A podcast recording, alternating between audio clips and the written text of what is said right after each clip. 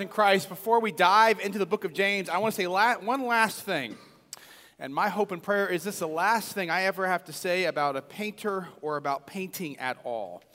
And that is this there have been some questions uh, about the painting that is going on at the end of the education uh, uh, wing over there. And so I want to say, first of all, that I should have said something to you a few weeks ago about this. One of the things that I am continuing to learn uh, is that there is a big difference between uh, pastoring and communicating uh, with a church of 50 to 60 people versus 5 to 600.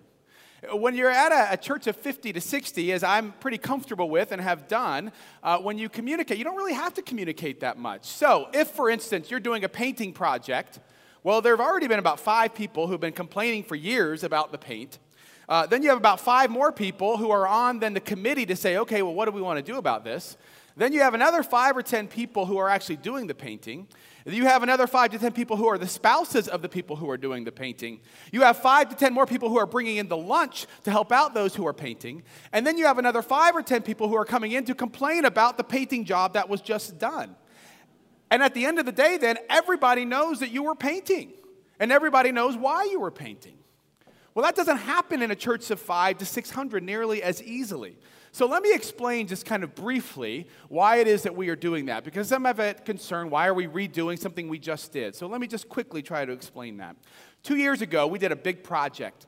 The big project was to uh, it had two, two major parts to it. Um, it was to try to freshen up our children's wing, uh, which meant bring in a children's welcome center that's over there in the corner. There wasn't a great place for our children and parents to kind of gather, and so we wanted to do that. And that was where Noah's Ark office was. And we wanted to move Noah's Ark office closer to the doors because that helped with security, something that we've invested pretty heavily in over the last couple of years. And so uh, it was a pretty big project. We did a lot of painting, we did flooring, we did all those things. But as happens, if you've done any renovations, we ran into into some things that meant that the budget got pushed, right? We ran into some structural issues. We had to put firewalls around the offices that we had not expected to have to do.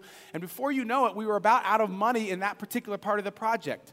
And we had to decide what are we going to do? Are we going to finish the painting all the way down in the hallway or are we going to stop? And I'm not I'm not keen, actually, on going and asking people to just give money for a specific project. Sometimes people like to do that. I don't like to do that. I prefer to talk about generosity as a whole, uh, and as we give, then we kind of give into the budget. And so we decided at that point two years ago, rather than finishing it all out, the rest of that part down the hallway, which was multicolored, we had to do something because there were still animals painted on there, which were previous, uh, was part of the previous regime, if you will, of painting and the walls. And so we did that in house. We just had somebody come in in house, was already a staff, and they just kind of finished that up. Um, so that then, waiting for the time two years later when we had the money to finish that painting as well as going up and painting and doing all the different flooring. And so, what we were trying to do is to be good stewards and not push the budget in 2016. Now, two years later, when we have those funds, now we can professionally have someone come in, finish out the original kind of plan and hope, and then move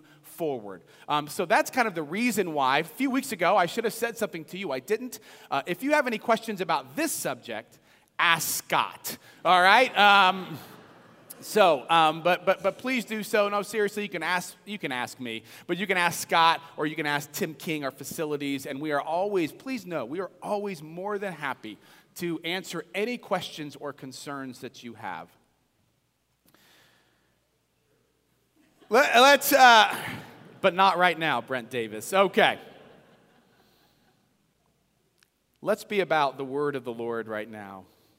We're continuing in our look at James. I hope that this has been a good um, a study for you so far. We have another three weeks, I think, of looking at this book. It is, as we've said before, it is a challenging book, but it is one that I think has full of meaning, especially for, for who we are as a people. And this morning, we're going to look at James 3, verses 1 through 18. And so I invite you to hear these words.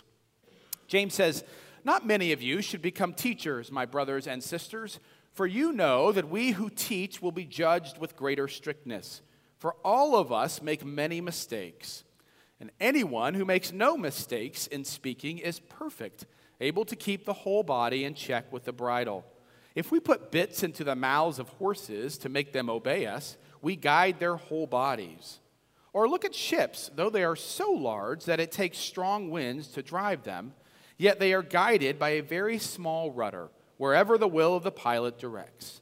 So also the tongue is a small member, yet it boasts of great exploits. How great a forest is set ablaze by a small fire! And the tongue is a fire. The tongue is placed among our members as a world of iniquity. It stains the whole body, sets on fire the cycle of nature, and is itself set on fire by hell. Every species of beast and bird, of reptile and sea creature can be tamed and has been tamed by the human species, but no one can tame the tongue, a restless evil full of deadly poison. With it we bless the Lord and Father, and with it we curse those who are made in the likeness of God. From the same mouth come blessing and cursing. My brothers and sisters, this ought not to be so. Does a spring pour forth from the same opening both fresh and brackish water? Can a fig tree, my brothers and sisters, yield olives or a grapevine figs? No more can salt water yield fresh. Who is wise and understanding among you? Show by your good life that your works are done with gentleness born of wisdom. But if you have bitter envy and selfish ambition in your hearts, do not be boastful and, false to the truth. Such wisdom does not come down from above, but is earthly, unspiritual, devilish. For where there is envy and selfish ambition, there will also be disorder and wickedness of every kind. But the wisdom from above is first pure, then peaceable, gentle, willing to yield, full of mercy and good fruits, without a trace of partiality or hypocrisy. And a harvest of righteousness is sown in peace for those who make peace. Sisters and brothers in Christ, this is the word of the Lord. Thanks be to God, and let's pray. God, we come to you this morning seeking your face. Lord, these are hard words this morning. And so we pray for your grace upon us. Give us the courage to confront the things we do and the things that we say. And it's in your name that we pray. Amen and amen. Not many of you should want to become teachers. James says. It's always very interesting how, when you read something at the beginning of a week to prepare for a sermon, how much different it feels when you begin to read it at the end of a particular week. I certainly, I have to say that I have been uh, uh, less desirable of being a teacher or leader at the end of the week than I was at the beginning of the week. And then, of course, when James begins to talk to us about the tongue and about being careful with what we say, I mean, we have really poured over this week trying to figure out how do we say things uh, truthfully that, that won't be misconstrued or mischaracterized. And the, because why? Because we know the power of our words. And James is fully aware of the power of words. Throughout this pretty short letter, he has already numerous times begun to discuss the power and the danger of the tongue. Right? We, we remember that he said a while back that we need to be slow to slow to speak and quick to to listen. That's exactly right. We James uh, tells us early on that we should not in any way kind of verbally begin to blame God for our own uh, temptations and the ways that we have fallen prey to our own desires. That, that we should be careful not, not to be flattering to the wealthy. That we need to make sure that we're not sitting there and saying, Oh, we're, we're so sorry that you are poor. And we pray for God's warmth and peace and yet not actually ever do anything. In fact, even more generally, that we have to be careful about what we say and make sure that we are are actually going about deeds that are following up what it is that we are saying. And, and then, even for the next couple of chapters in four and five, James will bring up the power of the tongue again and again. If, as we've been talking about, the desire of James is to help us to go to bed looking more like Jesus than when we woke up, and if James' desire is that when the sun sets, our community looks more like the kingdom of God than when the sun rose, then we would be wise to perhaps begin all of that process by watching what it is that we say.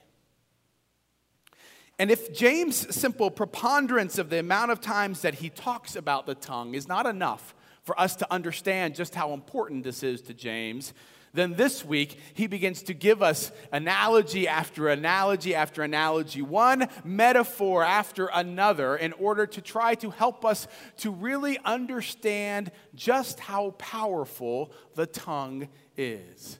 He begins with the image of the bridle and, or, uh, and the bit of a horse. And he talks about the fact that, you know, this one small bit, that it can control the whole massive horse. And someone has said, or even James begins to say, how amazing it is that we can tame all of these wild animals, and yet we seem to have an inability to tame this small muscle in our mouth. And how fascinating that is, how disturbing it is. And then, then James, he goes on and he, he brings up something kind of similar. He talks about the rudder of a ship and how fascinating it is that this small rudder can control this kind of massive boat. That all it takes is this one little shift of the rudder, and all of a sudden, everything begins to change. The whole direction of this larger ship begins to change. And this is what he goes on to say as he tries to explain that a little bit. He talks about the fact of how often we, we brag about our exploits. Or another way to say it is, how often does our tongue try to make us look bigger and better than what we actually are. How often does our tongue try to convey a sense to others that we are more confident, that we are more affluent, uh, that we are uh, more uh, uh, um, that we are more accomplished, and that we aren't that fearful? We don't have doubts. Oh no, we have everything figured out. How often do we try to convey this image that is so much larger than what we know we actually are? Or to put it in more modern terms, maybe, that not only the words we speak, of course, but the things that we type or the photos that we post. How often are those things trying to convey something that is actually much larger and much different than is the reality? Our tongue has a remarkable way of doing that. And then James says, well, what about this next metaphor? What about, what about the way that it is much like a fire, much like a forest set ablaze. And I, I love the way he just kind of begins to kind of, he goes on and he says that the tongue is a fire that can set everything else on fire and is itself set on fire by hell. So, how do you feel, James, about the tongue? Right? There's really no question. And I tell you, that image, for me at least, is, is incredibly powerful. Because how often have you had a word come out of your mouth and you have wanted to catch that word, but as soon as it goes outside of your lips, it is gone. And it can rage like a fire right? Much like as we get into the forest fire season here out west, much like you hear about perhaps just one match or a cigarette butt or, or embers that from a campfire that they thought had put out, how one little spark all of a sudden, as soon as it hits a piece of dry wood, it takes off and there is no controlling it. How many of us have experienced that? Sometimes it's a word that you wish you wouldn't have said. Sometimes it's even a word that you that you understood as being saying it in one way, but it was mischaracterized or misunderstood, and all of a sudden it just begins to run rampant. I can remember at the first church that I served, uh, I was having a, a, a, conversation with someone. I thought we were kind of joking back and forth about a decision that was made. And I said, Well, we did it because that's what I wanted to do. And, and so that's why we did it. the other person wasn't laughing. And before you know it, it had taken off. There were emails talking about what I had said, and people were talking about this, and there was nothing that I could do to kind of snuff out the fire. Once it was gone, it began to kind of rage uncontrollably. It is incredibly humbling in the sense of just being out of control, but James understands that this is exactly what our words can do. This is what can happen. And then James goes on to give us yet more imagery, right? He talks about the fact that the, the tongue, that it's a bit like a, an opening in a spring where you have both fresh water and brackish water that is flowing back and forth. That's no good for anyone, he says. Or it's like a, it, it's like a fig tree and, and olives. And, and, and what if a fig tree um, had olives, uh, and produced olives, and vice versa? That's not the way it's supposed to be, he says. This is, this is not good. This is not normal. And what James is trying to get here in this particular image is he's, He's saying that you can't, as a follower of Jesus, praise God one moment and then curse God's creation the next. You, you can't praise God one moment and then curse those who have been made in the image of God, which is who's been made in the image of God? Everyone. Let me say it again. You cannot curse, you cannot bless God, praise God, and the next moment be cursing God's creation, those who have been made in the image of God, which means everyone. It means the family member that hurt you. It means the ex family member who really hurt you. It means the church member who did you wrong in some way, or the ex church member who did you wrong. It means the politician from Donald Trump to Hillary Clinton and everyone in between. It means the convict. It means the pastor. I'll look at everyone. It means the pastor, it means the parishioner, it means everyone. That we are never given license, never given license to curse those who were made in the image of God. Now you may be saying, well, what does that mean? I can't say anything bad about, you know, if somebody says something bad, can't we confront this? Aren't we told to stand up for justice? Absolutely. Without question, we should be willing to confront bad actions, bad words, those things that are ill spoken, those things that are unjust. But what we have to always be aware of is that it is a fine line, very fine indeed, between cursing what someone has said or done versus cursing who they are. And one of the things that I have discovered, it seems to me, is that whenever you begin to demonize someone, whenever you begin to make a demon out of someone, that in your eyes they no longer reflect the image of God. But that, of course, again, is not easily done. It is easy for us to demonize. In fact, uh, it's funny because as I was thinking about this later in the week, and I, I, what I get really worked up about are not what things that people in the world do, it's things that people in the church do, right? Followers of Jesus. That's what really angers me. And so I was thinking about how angry I was about these people who go out and they demonize, these followers of Jesus who, who demonize others. And I was getting really worked up about it until I realized that what I was doing was I was demonizing the people who I was was upset with because they were demonizing other people. Just like that. So, how do you measure? How do you measure whether or not you are really just speaking out against what someone has said or done versus whether or not you are cursing them? I, there's probably lots of ways. I will tell you one of the ways that I know within my own heart is this that when I have to speak out against what someone has said or done, does it bring me some sense of pain? That I have to do so? Does it make me mourn that I have to say something against someone who was made in the image of God? What I have discovered with others, and if I'm so honest, with myself, is that if I'm getting a certain amount of joy, saying something against someone else or typing something against someone else, then it probably means that I am no longer speaking against what they have said or done and I have begun to curse them. In fact, my wife just listened to this podcast that talked about the fact that when you begin, talked about one person who talked about as, as he began to shame this ex girlfriend of his, the amount of joy, I mean, almost this elation of being able to do that was incredible. And if you get excited about having to, about speaking against someone, then you may want to check your own heart and to make sure that what you are doing is not actually cursing that person. Because I don't care who he or she is, and I don't care what he or she has done, they are still made in the image of God. Let's move on because it's too awkward.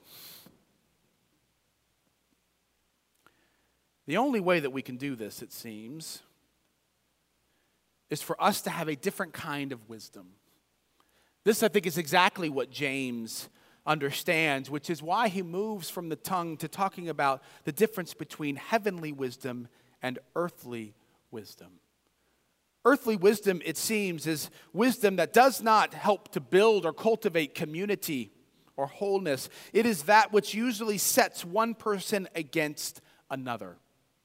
This is why envy and selfish ambition uh, are, are, included in that. I like what Socrates said about envy. Um, what he says is that envy is basically the sense of it gnaws at your soul for the simple reason, for the simple reason that you somebody else has something that you don't want. And that's exactly what envy does. It begins to gnaw at our souls. It pits one against another. But wisdom that is from above, of course, is very different. Wisdom that is from above, oftentimes then, it helps to bring together community. It helps to bring together wholeness. I, I, I, like what James says, where it is willing to yield.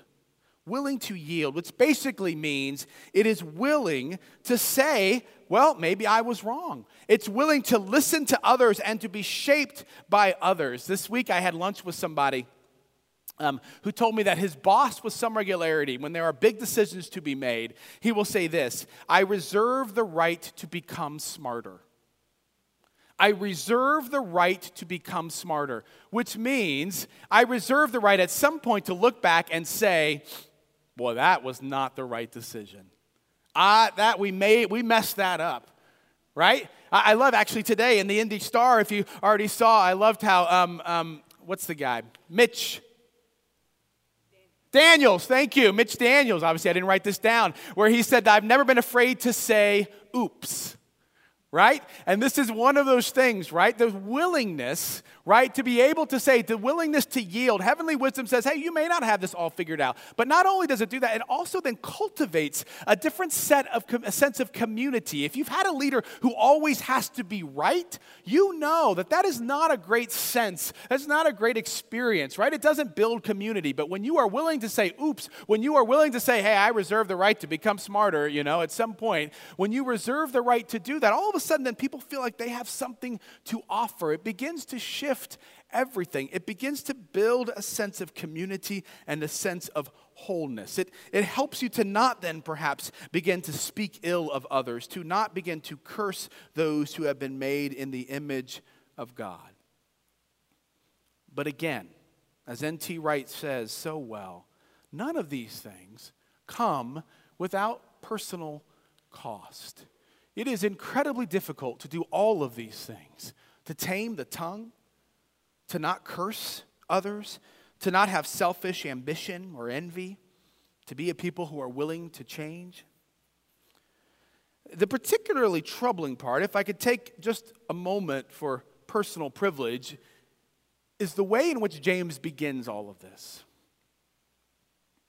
which is calling out first and foremost teachers. In some sense, James thinks that this begins with teachers. And, and that clearly, as James begins to see, that it begins with them setting an example for others. But I also think James probably says that because he knows that teachers have a certain proclivity, perhaps, towards some of these things. I mean, teachers, people who, people like me, maybe who get up front, we say a lot of words. I see it in some of your eyes as you begin to roll them back. Geez, how many more words, right? We say a lot of words, and the simple odds are this the more words you say, the more likely it is that you are going to say something that you should not have said. And so James says you have to be careful. You have to be wary of what you say. One of my favorite Psalms is the 134th Psalm that says that you should put a guard or a sentry in front of your mouth, right there. I love that image. And there will be times, I will be honest, when my guard has fallen asleep. I blame the sentry for having done something, me saying something I shouldn't have said, right? I mean, this is the reality is that we so often do these things. And pastors and preachers, we love to embellish stories. We love to kind of make things sound even better than they are. We love to kind of make our church sound bigger and better than what it actually is. There's always this sense of, of wanting to say more and make us look even bigger than what is actually the truth. And, and teachers, Teachers are certainly prone towards cursing those which God has created. I mean, I know that everyone is, prone to that, but I'll, I'll say as a pastor at times, uh, there may be just a wee bit more of a proclivity, even because of the fact that so often uh, we are asked to respond to other people who may not be saying things in a gentle and loving way to us, in a way that seems pastoral. And that can be difficult. I know that you all think that pastors, after having been yelled at or accused of something, that we, that comes very naturally for us just to say, brother, sister, why don't we take a moment and see where the Spirit is? No, we want to rip your head off. Why? We want to respond in the exact same way. At least I do. And so it is a challenge then to not do that, right? As we all should not do that, but it is a challenge, right? And what can happen, I've seen this, is that pastors don't have other, if teachers don't have other outlets. What you begin to do is you begin to quietly curse them. And one of the things that I have noticed in myself and in others, this is not just relegated to teachers, is what happens when as you begin to curse and no longer see the image of God in others, when you start looking in the mirror you will slowly begin to find it more difficult to see the image of God even in yourself. When you continually curse others and do not see that they are made in the image of God, it will begin to shape how you even understand yourself. It is corrosive to your soul to do that. And yes, of course, pastors and teachers, we struggle with being willing to yield. We struggle, make no mistake about it, with saying that we are wrong, that we made a mistake, that we should have done something differently. We, we struggle with that. There are times, of course, when, when, when you stand up here and people expect you should have all of the answers, right? You should know these things. And I don't like to disappoint people. But the reality, of course, is, is that of course we don't have everything figured out. Right? Of course, we are on this journey alongside of you. And that's why so often I love to share with you my own weaknesses, my struggles. I, I realize, again, as I've said before, that there are times when people would prefer me to just tell the stories of, of, of perhaps, you know, when I stood out and did something great for Jesus. And that, you know, I've never kind of struggled. I've never yelled at, you know, stupid car drivers, that I've never done any of those things, you know, that I just go along singing along with K Love and just saying, hey, I don't care if you're going 15 miles under the speed limit. That makes me happy. More time to pray. But I struggle with that. And I do that as a way of trying to, in many ways, humble myself, as a way of making it easier for you not to envy me, right? You're even happier. Well, thank God we're not him. He's got real issues. But I want you to know that I echo if there is any hope, I think, for whether you are a teacher or a student, whether you are an accountant or whether you are a gardener or whether you are a homemaker or whether you are a convict or whether you are a policeman, no matter what it is, the way that we are able to engage in the conversation that James gives to us is by beginning with being honest as the message says, as it translates James, that none of us are perfectly qualified. All of us, as the Greek says more literally, all of us stumble. And when we acknowledge that, and we then know that we are dependent upon the forgiveness of Jesus Christ, only then, it seems to me, can we begin to actually tackle these incredibly difficult things of controlling the tongue of not cursing others even when we long to, and of being a people who aren't about envy and comparing ourselves to one another, but instead of people who know that we are on this journey together. We are shaped, sisters and brothers in Christ, by this table, by its incredible reminder, its tangible reminder that Jesus Christ was broken for us so that we can acknowledge in all fullness, our own mistakes, our own brokenness, that then the Spirit of God might begin to work through us. And we might be able to reflect more and more who Jesus is, and that this kingdom will be coming closer and closer to coming on earth as it is in heaven. Amen. Sisters and brothers in